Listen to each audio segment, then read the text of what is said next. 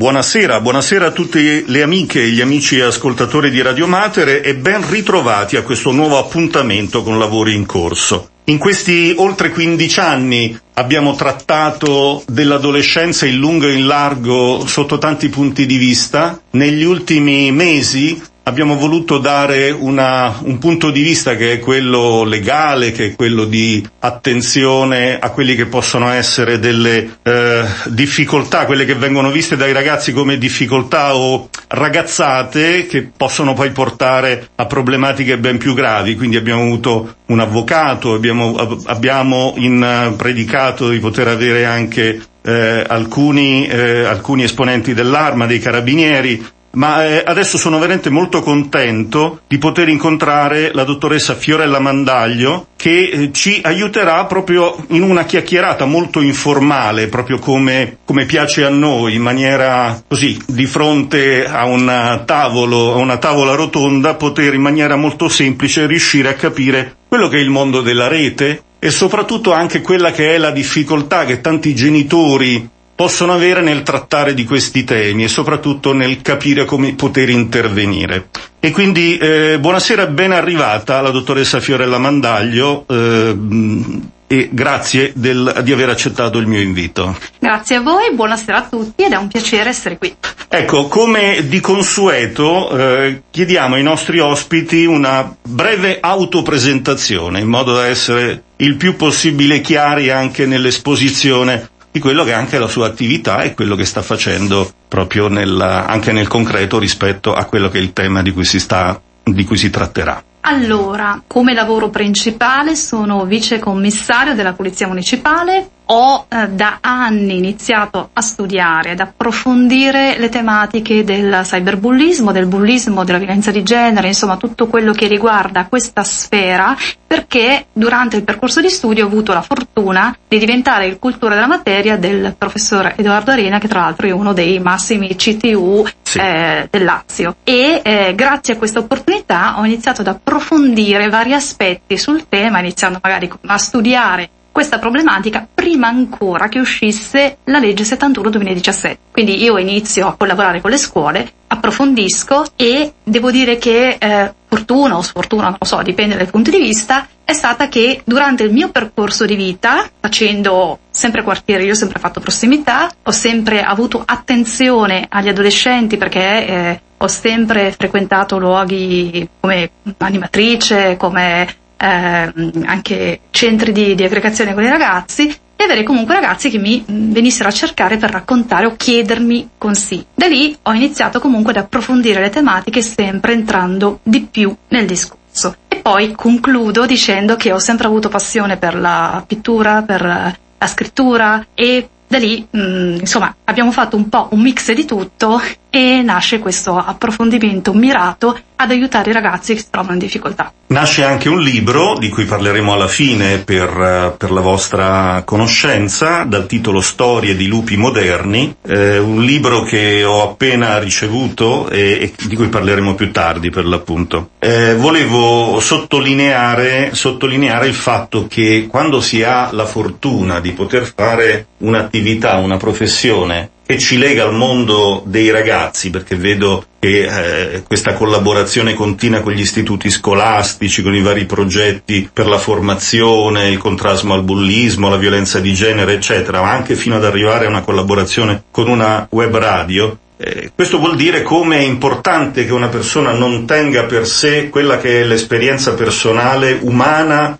che c'è con i ragazzi, con gli adolescenti. E questo è veramente la chiave ed è la cartina di tornasole del, del proprio essere anche eh, al passo delle tematiche che sono riferite a chi si occupa di queste cose. Sappiamo perfettamente che quello che è nuovo oggi nell'elettronica, nel social network, nei programmi e tutto quello che gira intorno a queste cose, tra un mese è già vecchio. Tra un mese è già vecchio. E quindi, naturalmente, eh, immagino quanto tutto questo possa essere molto, molto gratificante perché il lavoro che lei, che lei svolge, non soltanto per, per come eh, nell'attività consueta, come eh, nella polizia municipale, ma anche da questo punto di vista, ecco, io vorrei chiedere in maniera molto semplice, da dove nasce questa passione per l'informatica, il digitale, tutto, questo, tutto ciò che gira intorno? C'è stato un avvenimento che ha fatto scattare questa decisione? Allora, è un po' buffo da raccontare, eh, andiamo molto indietro in prima media ancora quando non erano noti i computer, erano appena arrivati, un docente ci fece utilizzare Linux. Ah, per... E io mi innamorai immediatamente, anche se poi ho scelto di fare studi sociologici mm, che portano comunque pedagogici, che portano ad avere a che fare con i ragazzi, perché io ho un percorso musicale artistico collegato all'insegnamento. Eh, Quindi io faccio un liceo musicale con l'intenzione proprio di stare con i ragazzi però questa passione non l'ho mai abbandonata e sono sempre stata molto attenta e attiva a correre un po' dietro a qualsiasi tipo di tecnologia, di innovazione, quindi so, si può dire che sono sempre stata la prima a cercare il nuovo programma, la nuova app, capire più che altro cosa c'era dietro, perché a me non piace tanto utilizzare l'applicazione ma capire cosa c'è dietro, come è fatta, se ci sono comunque degli inganni, chiamiamoli così, che sono poi conosciuti come quelle che diventano poi truffe o comunque quelle azioni che portano nel web a fare un furto di dati o a commettere qualcosa che non è proprio lecito. Quindi io inizio da subito a cercare di capire cosa c'è dietro e poi ho continuato tutta la vita finché ho iniziato i miei percorsi di studi in modo abbastanza serio con un master in criminologia e poi tutto quello che mi ha portato a, a, fare il lavoro che faccio oggi. Ecco, si parla di criminologia, no? E legata un po' al tema della, della nostra serie, delle nostre trasmissioni che si rivolge ai giovani e particolarmente agli adolescenti, sembra quasi un po' uno stridore. Però ecco, in questo, in questo tempo, in questi anni, questi ultimi anni, eh, abbiamo condiviso con gli amici di Radio Mater proprio anche questa tematica del bullismo, ne abbiamo parlato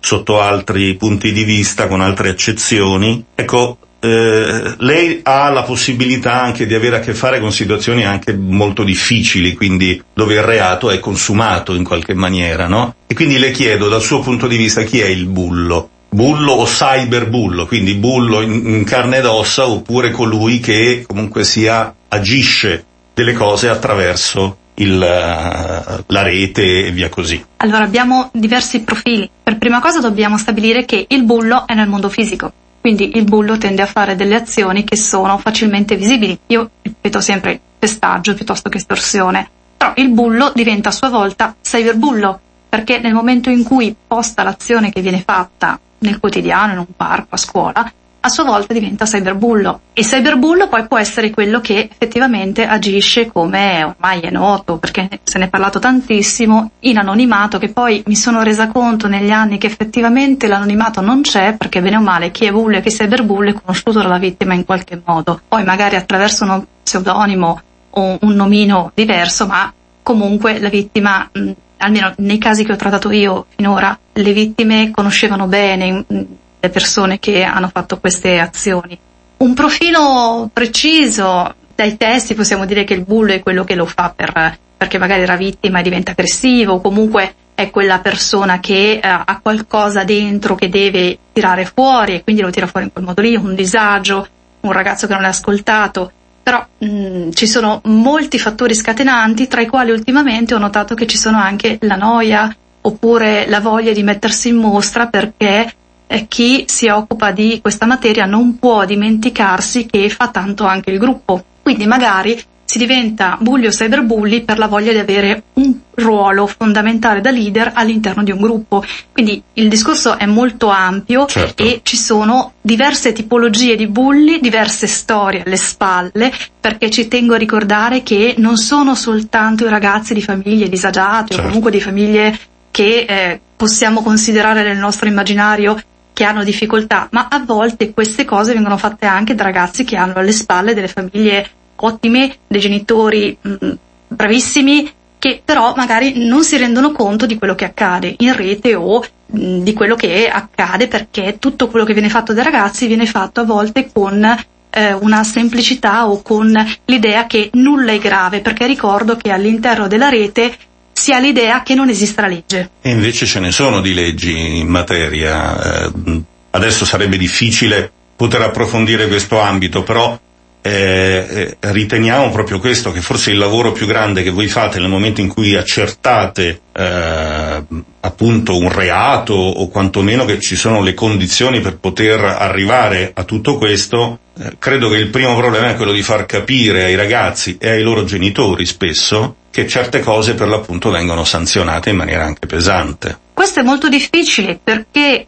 il digitale entra nella vita e diventa parte del quotidiano, quindi ormai tutti hanno il cellulare, tutti hanno un profilo, tutti hanno un social, tutti hanno speed, quindi l'identità digitale è molto forte e molto presente. Si entra nel digitale pensando che comunque si è in un luogo protetto, però in realtà si è nel mondo, peggio di prima, perché siamo tutto quello che viene inserito, nonostante le protezioni, nonostante ci sia eh, l'accorgimento di mettere eh, le privacy, eh, si mette in piazza tutto, quindi tutto quello che arriva nel digitale c'è mm, la possibilità che venga rubato o comunque che venga in qualche modo carpito da chi è capace di stare nel digitale, certo. perché non si parla mai degli hacker, non si parla mai di coloro che fanno per professione proprio il furto dei dati e delle immagini e a volte riescono a farlo senza che il proprietario del, dell'account se ne accorga. E questo fatto di essere entrati nel digitale senza una preparazione, senza un'educazione digitale, mette tutti a rischio perché per quanto si eh, corra ai ripari con norme, si cerca di insegnare, c'è anche un lavoro fortissimo per quanto riguarda l'educazione digitale, c'è sempre il pensiero che all'interno della rete è un mondo a sé, un limbo dove tutto resta lì e dove si può fare tutto. È, proprio difficile cercare di far capire cosa accade, anche perché il mondo del digitale corre molto più veloce del mondo fisico e le persone a volte non si rendono conto che eh, si trovano davanti a un reato o che stanno commettendo a loro volta un reato. E ecco. quindi ci vuole molta educazione, ci vuole molta pazienza e molta voglia di ehm, far capire, di divulgare un po' quello che stiamo facendo certo. e che cerco di fare per quanto riguarda la mia materia. Facciamo uh, adesso un cambio di passo, parliamo dei genitori. Dopo alcuni anni che si occupa di questi temi, qual è la sua personale opinione sulla formazione degli, no, sulla formazione proprio anche eh, che hanno i genitori? Cosa vede negli occhi dei genitori nel momento in cui si trova di fronte a una situazione difficile e, e, e ci si rende conto che loro sono inermi di fronte a queste esperienze che poi sono esperienze brucianti per i loro figli?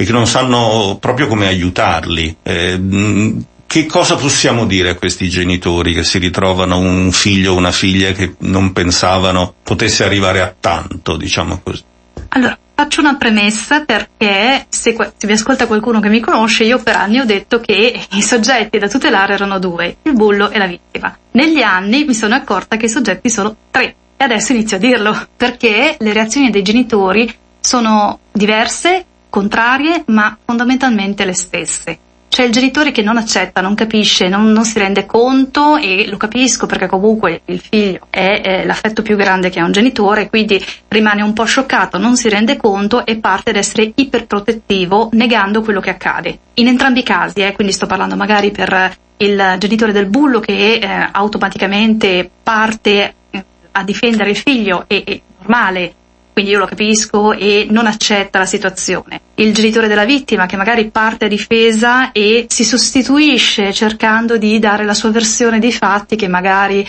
eh, la, la vittima ha vissuto in modo diverso. Oppure c'è la seconda reazione in cui il genitore viene assalito dalla rabbia perché magari non aspettava, gli viene proprio una doccia fredda che eh, non aspettava per quanto si cerchi sempre magari di intervenire con garbo, di spiegare con tranquillità in modo da far capire bene la situazione che scusate il termine, parte veramente in modo aggressivo e magari rischia veramente di eh, percuotere il figlio in malo modo. E eh, qui eh, mi sono resa conto che bisogna eh, intervenire con informazione, non tanto la formazione, perché per quanto abbiamo fatto anche progetti con alcune scuole per insegnare a mettere il parental control piuttosto che insegnare ai propri figli al dialogo, abituarli al dialogo, perché i ragazzi non parlano, i ragazzi parlano poco, i ragazzi a volte si chiudono e eh, i genitori non sanno come affrontare questa chiusura che eh, accade sui social e tendono a spiarli. Nel momento in cui il genitore è convinto che può spiare il figlio e quindi non gli dà fiducia, a volte la situazione crolla, degenera e il ragazzo si porta a chiudersi sempre di più. Quindi il consiglio che do ai genitori, cercate comunque anche voi di eh, fare un percorso di educazione digitale, di cercare di capire che cosa c'è dietro, magari le basi, eh, quello che possono fare i ragazzi, perché io ricordo che comunque ragazzi a 14 anni ci sono delle leggi che gli permettono di autogestirsi per quanto piccole, piccole, quindi non sono una cosa gigantesca, però a 14 anni un ragazzo può andare autonomamente, come dire da me, o da un comando di polizia a chiedere un ammonimento del questore, perché abbiamo una legge che lo permette e quindi il genitore dovrebbe cercare a sua volta di capire, vedo che c'è un movimento positivo, perché quest'anno alcuni genitori mi hanno chiesto proprio di cercare di capire come poterli tutelare, come poter attivare il parental control, come fare in modo da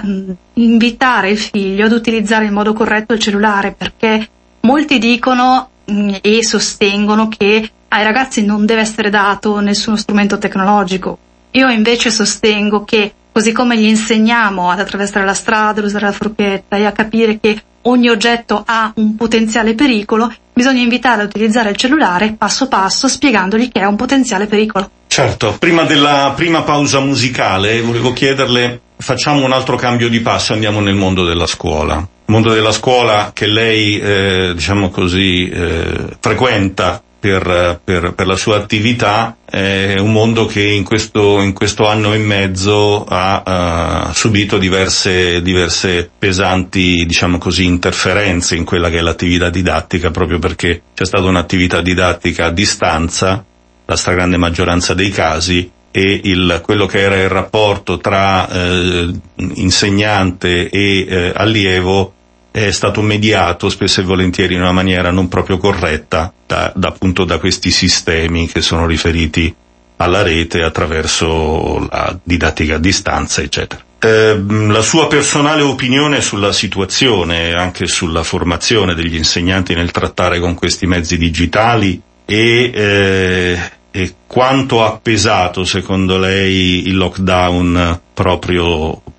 rispetto a questo divario che c'è stato tra insegnanti e ragazzi? Molto, perché ho notato che eh, si era impreparati, non si era preparati, non c'erano gli strumenti e eh, non c'era neanche la possibilità di mh, dare una preparazione. È partito un po' tutto in modo confuso, tutto in fretta Nessuno ha pensato ai possibili attacchi perché ci sono arrivate comunque molte segnalazioni di intrusioni all'interno delle lezioni, disturbi, quindi attacchi molesti e quindi questo significa che eh, i docenti si sono trovati impreparati, molti di loro purtroppo non hanno dimestichezza con la tecnologia perché per quanto ci sia molto impegno, almeno io parlo con tutte le persone che sono venute a contatto con me, ho sempre trovato persone attente, persone che hanno cercato di apprendere, persone che hanno cercato comunque di fare del loro meglio per quanto possibile, però in realtà eh, so, si sono trovati catapultati in una realtà che, come dicevo prima, il digitale non ha limiti, il digitale succede di tutto, accade di tutto ed è tutto nuovo. E dal punto di vista relazionare ha inciso tanto perché come abbiamo visto comunque anche le varie proteste dei ragazzi stessi che per la prima volta non vogliono andare in classe invece stavolta vogliono andare in classe si sono resi conto anche loro che è una micro società. Il docente che una volta ti sgrida una volta ti loda ti insegna comunque a stare in una società poi più grande. E questo è importante perché la relazione che si trova all'interno della micro società classe porta il ragazzo a imparare a gestire anche le situazioni di bullismo, le micro situazioni di bullismo, a fidarsi di qualcuno, a parlare e a gestire poi quello che sarà la vita in esterno. Trovarsi all'improvviso uno schermo che è un piatto, perché quando parliamo con i ragazzi spesso gli chiedo di rappresentare con delle eh, delle loro mh, piccole creazioni, quindi i ragazzi si trovano all'improvviso a dover rappresentare una relazione tra, al parco, per esempio, che ne so, io ogni tanto mi diverto a dirgli facciamo finta che uno ruba qualcosa al parco o, o deve fare un'azione di bullismo al parco. È molto più semplice perché i ragazzi si guardano, si toccano e quindi hanno delle relazioni che riescono a gestire, a vedere e a prepararsi, ma quando gli chiedo di fare la stessa cosa online si trovano in imbarazzo perché finché si tratta di scrivere ok, scrivono, non si rendono conto che dall'altra parte c'è una persona che legge, ma quando gli chiedo di leggere quello che hanno scritto e che hanno pensato, magari la cosa più cattiva, a volte sono anche un po' forse cattiva io perché gli dico scrivete la cosa più cattiva che vi viene in mente, come fareste se doveste offendere qualcuno, ecco lì hanno grossa difficoltà perché io gli chiedo di leggerla guardandosi negli occhi, comunque guardandosi in faccia, lì capiscono che lo schermo toglie relazioni, toglie l'empatia e toglie la possibilità di capire quello che accade nell'altro. Certo. Bene, come avete potuto ascoltare in questa prima fase della nostra trasmissione, il tema è molto vasto, il tema è molto presente, molto attuale e nessuno se ne può astrarre, quindi ciascuno di noi è proprio chiamato a essere coinvolto. Perciò, qualora voleste intervenire nella nostra trasmissione, i numeri sono quelli che conoscete, lo 031 64 6000 per la diretta radio, oppure l'SMS, il 331 79 14523, oppure l'email, se volete mandarci un'email con diretta chiocciola radiomater.org e adesso facciamo Stiamo facendo veramente una chiacchierata in maniera così molto, molto semplice, magari ci saranno altre occasioni per poter approfondire questo o quell'altro tema e sono tutti meritevoli veramente di approfondimento. In questa ora vogliamo dare, eh, diciamo così, un'idea molto importante di quella che è l'attenzione che delle persone adulte devono avere rispetto a questi temi per poter anche ehm, non prenderli sotto gambe e di conseguenza anche prenderli nella loro complessità e nella loro serietà. E, ehm, e quindi eh, le cose che si dicevano appunto prima, come ad esempio il fatto che ciò che è digitale potrebbe essere eh, non perseguibile o è, o è derubricato a ragazzata, ecco, tutte cose assolutamente da non far passare perché il messaggio da far passare è un altro per esempio, dottoressa Mandaglio, vogliamo ricordare che spesso eh, le chat, alcuni social network devono essere aperti, spesso, sempre devono essere aperti dai genitori che se ne devono assumere la responsabilità per far accedere i propri figli? Assolutamente sì, perché un minore non può aprire dei contratti e noi comunque ricordiamo che quando ci si registra ai siti chiedono la maggior età. Il fatto che un ragazzino falsifichi la proprietà già sta facendo un reato perché dichiara di essere ciò che non è. Ci sono genitori che giustamente aprono degli account a proprio nome e permettono al figlio di utilizzarlo, però anche qui benissimo, ma ricordo che il gestore pensa di avere a che fare con un adulto e non con un minorenne e quindi le protezioni che ci potrebbero essere già in automatico per quei siti che non sono appropriati per i ragazzi non vengono messi in atto dal gestore stesso perché pensa giustamente di avere a che fare con un adulto, anche se poi la profilazione, ci sarebbe tutto un discorso sulla profilazione che si rende conto del soggetto che utilizza comunque il, il social, l'account. Dobbiamo ricordare che il genitore è bellissimo quando il genitore è amico del proprio figlio, però la legge impone che ci sia una responsabilità genitoriale, quindi il genitore è libero di fare qualsiasi scelta voglia quindi di far aprire correttamente un social network al ragazzo dichiarando la proprietà e quindi vi ricordo che i ragazzi devono avere almeno 14 anni per poter utilizzare i social in autonomia e quindi per potersi iscrivere. Prima va bene che il genitore decida, perché sono decisioni personali che il genitore fa, di far utilizzare il proprio social, ma non può non dare la giusta importanza alla responsabilità e al controllo.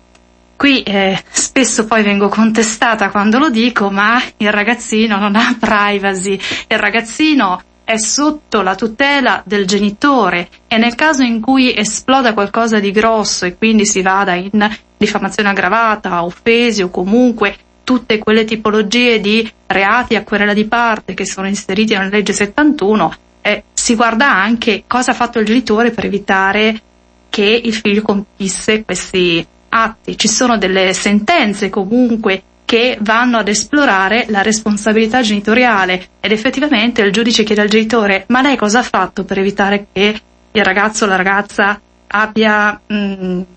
questo tono o comunque come ha cercato di evitare che succedesse questo.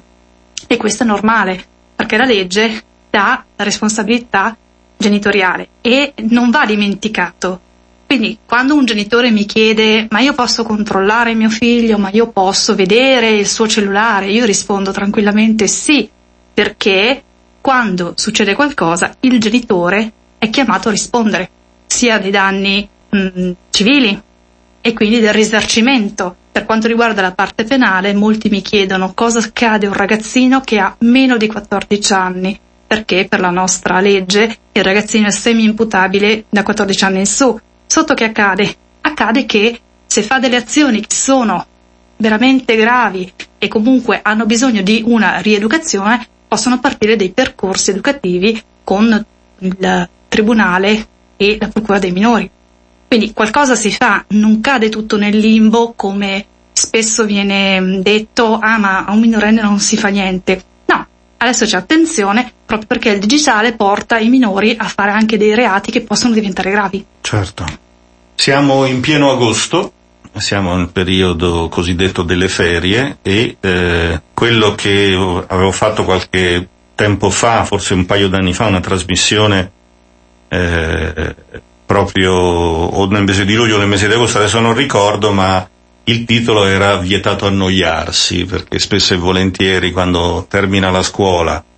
e non ci sono attività particolari, finito lo sport, non si può andare magari in vacanza da qualche parte, si rimane, si rimane in città o nella propria casa comunque e, e può accadere che quello sia il periodo proprio dove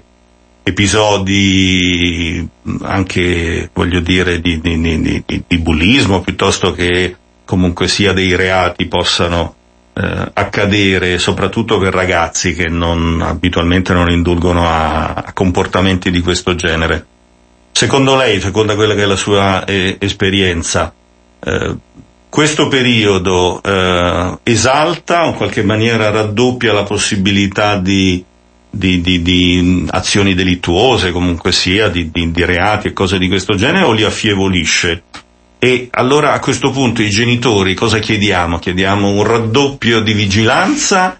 o, o chiediamo, eh, come era stato detto in quella trasmissione, proprio di inventarsi delle attività dentro casa o insieme proprio per poter dare un tempo di qualità ai propri figli anche in questo tempo così eh, scarico di attività sociali, diciamo così. Allora, io utilizzo una frase che è diventata un pezzo forte di una persona che conosco che spesso si pensa che i ragazzi in casa siano protetti, ma se li lasciamo davanti al cellulare e al PC, accidenti li avremo il mondo, quindi alla fine eh, non ci rendiamo conto che eh, il, il digitale è il mondo e quindi sono in pericolo se non vengono tutelati possono accedere a qualsiasi cosa e possono magari incappare nelle sfide social. L'estate, il fatto che eh, non ci sia una socialità a scuola e quindi un aiuto ai genitori, perché io ricordo che le responsabilità sono di tutti, scuola, altri enti culturali, insomma tutto quello che serve per la crescita psicofisica corretta del ragazzo collabora al fine che il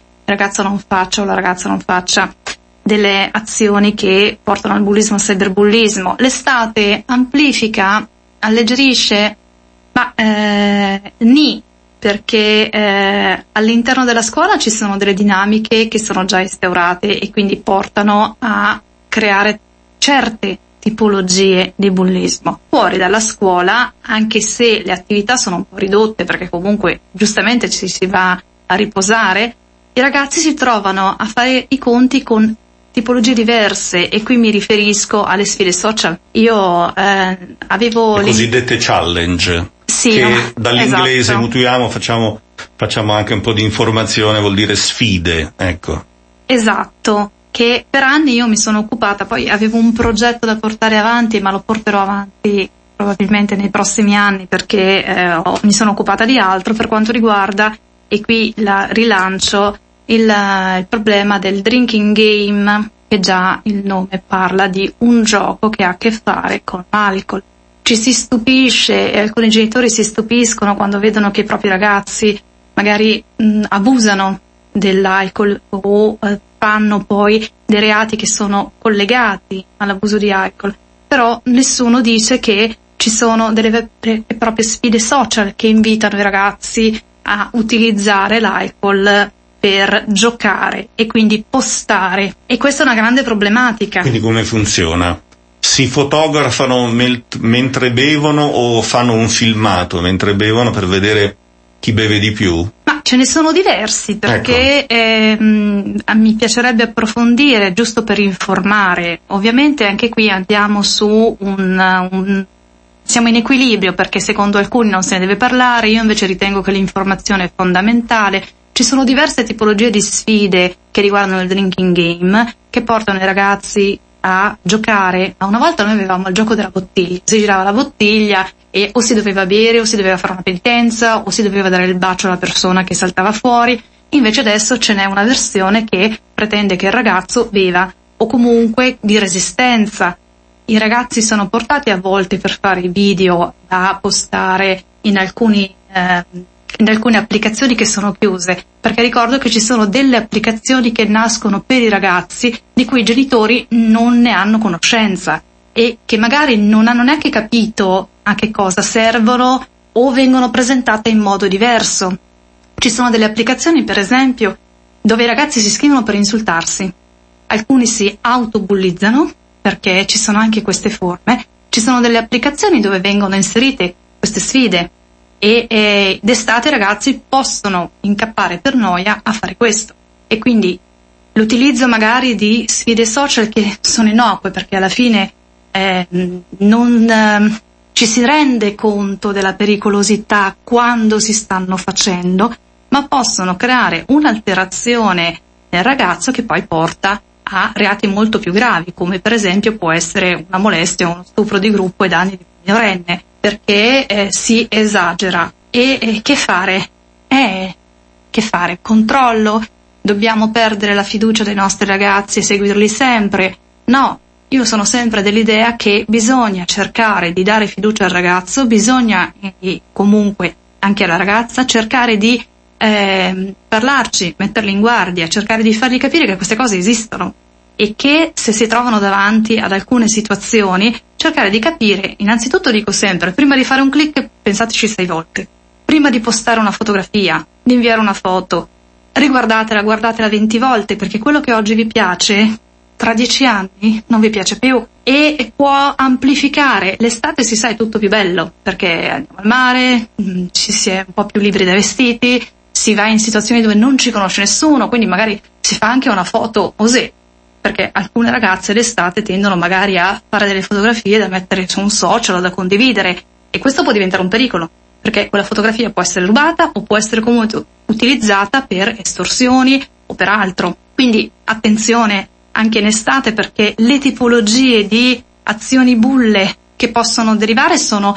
molto diverse da quelle che possono accadere all'interno della scuola o di altre attività che frequentano i nostri ragazzi, però altrettanto pericolose. E il genitore può eh, cercare di accompagnare il ragazzo spiegando, quindi cercando di informarsi, cercando di far cadere dei tabù, perché io sono dell'idea che se non se ne parla, se non si dice, se non si capisce qual è il problema e quindi di cosa stiamo parlando, non ci si può difendere. Quindi se noi cerchiamo di non parlare delle challenge, facendo finta che queste non esistano, i ragazzi che eh, smanettano molto più di noi e che magari hanno la curiosità di vedere alcune applicazioni che vengono fatte proprio per loro, possono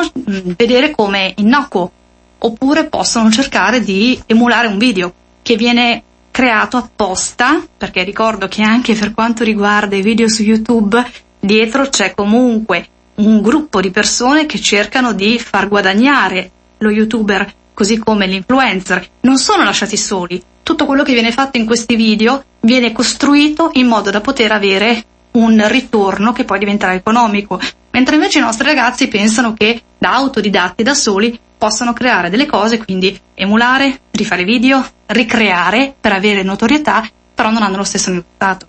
Certo, ci ha raccontato nella sua presentazione e mh, tutte queste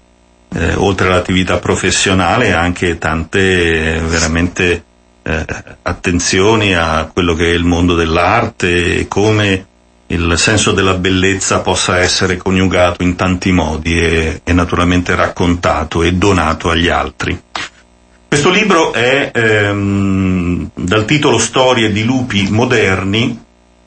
racconta un po' di questo, vi, vi leggo quelle poche righe che ci servono un po' ad avere una presentazione. Ogni giorno, oggigiorno, gli adolescenti si trovano ad affrontare problematiche di bullismo e cyberbullismo, che possono diventare un macigno insopportabile. Emiliana, adolescente insicura, si rende conto che la vita è imprevedibile e soprattutto non sempre si svolge secondo i nostri desideri. Si trova a dover affrontare verità nascoste e compagni di scuola prepotenti e maligni, non solo nella quotidianità, ma anche sui social.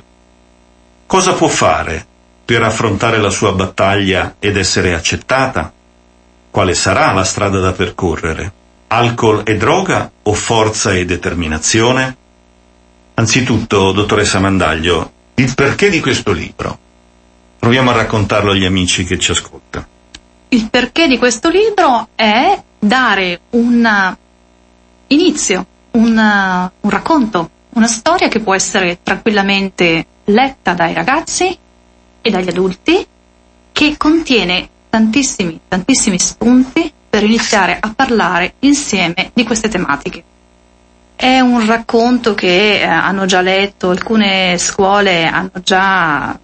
fatto leggere ai ragazzi e ci sono state delle esperienze molto belle perché poi c'è stato un incontro con l'autore, i ragazzi stessi mi hanno detto le loro eh, osservazioni, mi hanno fatto un po' il loro punto di vista e hanno affrontato le varie tematiche dal loro punto di vista. Ognuno vede quello che c'è in questo racconto con uh, il proprio vissuto, lo confronta e soprattutto deve essere inteso come un momento di discussione e di eh, ricerca di, di, formazione, di informazione e di ehm, eh, relazione, perché eh, andando a vedere le varie tematiche che affronta la mia Emiliana sono tematiche che riguardano diversi ragazzi, perché parliamo delle mode social, parliamo delle challenge, parliamo del bullismo, dei messaggi, di tutta la parte che riguarda le offese, quindi è veramente un punto di partenza, vuole essere un punto di partenza per docenti, educatori e ragazzi che vogliono leggerlo insieme per poter affrontare le tematiche partendo dal punto di vista di una ragazza. Posso permettermi di dire che alcuni ragazzini mi hanno chiesto ma perché una ragazza e non un ragazzo? facendomi un po'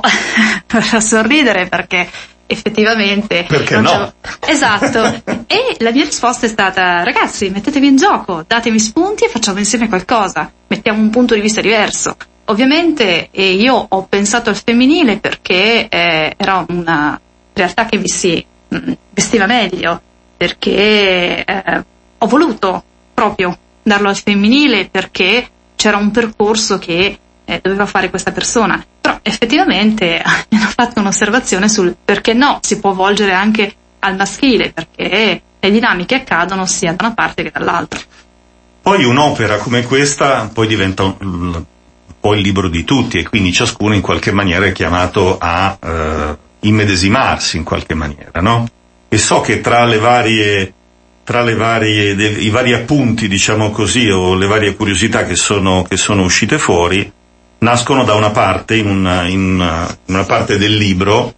dove per l'appunto lei aveva una eh, intenzione di far capire al lettore una cosa, in realtà poi i ragazzi che l'hanno letto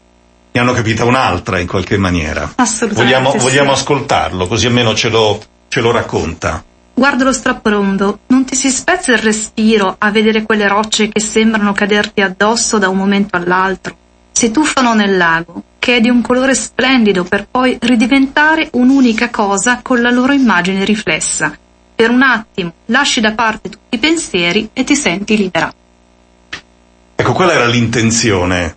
Allora, l'intenzione era di eh, far vedere il bello, perché io sono innamorata dello strapiombo che c'è a Oliveto Lario che è fantastico, che ti dà un'immagine che veramente ti senti... Oliveto Lario, provincia di Como, per coloro che sono fuori di pro- provincia e fuori regione. Esatto. Ecco, c'è questo posto bellissimo esatto. e da lì esatto. si domina, però c'è questo strapiombo abbastanza suggestivo. Esatto, è suggestivo, è bellissimo, è proprio uno dei posti bellissimi che, certo. che, che si può andare per riflettere, per, par- per pensare, per comunque vedere anche la, eh, meraviglia che abbiamo, la natura. La bellezza della natura. La bellezza. E il mio intento era quello di far vedere questa madre che diceva alla figlia, nonostante i problemi, guarda la bellezza, perché noi abbiamo bisogno della bellezza. Noi abbiamo bisogno di arte, noi abbiamo bisogno di vedere la bellezza che ci circonda, di scrivere bellezza, perché se noi insegniamo ai nostri ragazzi a dare uno sguardo alla bellezza, riescono a trovare anche il coraggio di affrontare meglio quello che gli capita. E invece i ragazzini mi hanno detto che eh, solo alla fine, quando la ragazza si ritrova a sua volta in uno strapiombo e c'è un'ambiguità in cui lei in realtà non intende suicidarsi, non intende fare nulla, ma voleva soltanto rivivere quell'emozione che aveva avuto con la madre, i ragazzini mi dicono guarda che si vede solo alla fine che la ragazza va lì per schiarirsi le idee e per sentirsi libera. In quel momento sembrava comunque che l'avesse portata lì per qualche altra cosa, perché esatto, magari perché la madre stessa voleva in qualche modo indurla alla libertà, una libertà intesa come eh, capita mm, in alcuni casi che si pensi al suicidio come un modo per liberarsi dai problemi, sbagliatissimo, perché i problemi si risolvono guardandoli in faccia e facendosi aiutare da chi è competente. E questa cosa mi ha comunque fatto sorridere perché ho capito che ciascuno di noi veramente legge quello che c'è all'interno di questo libro secondo il proprio vissuto, così come una signora che ho conosciuto in un paesino dove stavo facendo un convegno leggendo il libro mi ha mh, mm, paragonato alcune frasi del libro a del mobbing tra adulti. Quindi effettivamente ognuno riesce a prendere da quello che c'è all'interno, da quelle frasi che sono state inserite nel percorso di vita di, quella, di questa ragazza, certo. ciò che può essere utile. E comunque è un libro interessante, io l'ho appena ricevuto e mi tufferò subito, mi tufferò non dallo strapiombo, ma nella lettura del, di questo libro. Quindi, ecco, ecco e... se permetti, fratello, prima di concludere, che abbiamo un altro messaggio sì. che è arrivato e dice: Ci ha lodato Gesù Cristo, grazie Sempre della bellissima trasmissione. Come reagire a comportarsi con un ragazzo che quest'anno ha trovato difficoltà con la DAD e mi ritrovo con la, fi- la fiducia tradita, sempre sullo stesso argomento, quello di sì, mi sto impegnando, invece poi vengo a sapere che non partecipato, come dice. Grazie. Allora, ehm, poter aggirare la DAD è eh, semplice, nel senso che uno toglie la telecamera e ci sono degli insegnanti che ogni tanto eh, fanno un riappello per riuscire a capire se ci sono, no? E, Assolutamente, e, perché e quindi, si vedono pochi ragazzi. Ecco. Quindi questo è un modo sicuramente da parte degli insegnanti. Quindi chiediamo a questa persona, che sarà sicuramente un genitore, di rivolgersi agli insegnanti di questo ragazzo, di questa ragazza, non sappiamo, proprio perché ci sia un'attenzione maggiore. Certamente uno dei problemi che ha dato la DAD, la didattica a distanza, cioè lo stare a scuola da casa, è stato anche questo, quindi la difficoltà di poter avere un profitto del, nelle lezioni proprio perché si riusciva a saltare questa, questo, questo, discorso e queste lezioni stesse togliendo la possibilità di partecipare. La didattica a distanza è molto difficoltosa. Io stessa, adesso non voglio spezzare una lancia nei confronti del ragazzo, ma mi sono trovata a fare un percorso universitario completamente con delle, la didattica a distanza e devo dire che dopo due ore è difficile mantenere l'attenzione, quindi ci può essere un problema anche di concentrazione, però io ricordo che poi il ragazzo sarà, o la ragazza in questo caso, dovrà fare i conti con se stessa o con se stesso, perché poi alla fine quando ci saranno gli esami o comunque ci sarà da mh, dar conto di quello che è stato fatto, dovrà comunque eh, rendersi conto che non ha lavorato bene. Certamente. Bene, noi siamo in chiusura, siamo ai saluti, quindi ringrazio la dottoressa Mandaglio per averci regalato quest'ora nella quale abbiamo potuto tratteggiare alcuni, alcuni temi riferiti al suo lavoro e soprattutto nell'attenzione di tanti ragazzi, adolescenti e giovani che eh, vivono tutti questi temi. Avremo la possibilità in futuro di poterla riavere nostra ospite, quindi la ringraziamo veramente di, questo, di questa chiacchierata insieme. Grazie a voi per l'opportunità. Ecco, allora la, la, prossima trasmissione sarà il 6 di settembre, sempre alle 17.45. Grazie a Mario per l'attenzione alla regia, grazie a ciascuno di voi, vi auguro buona estate, buon agosto, buona festa dell'Assunta, un abbraccio, un caro saluto in Gesù e Maria da Fratelaldo.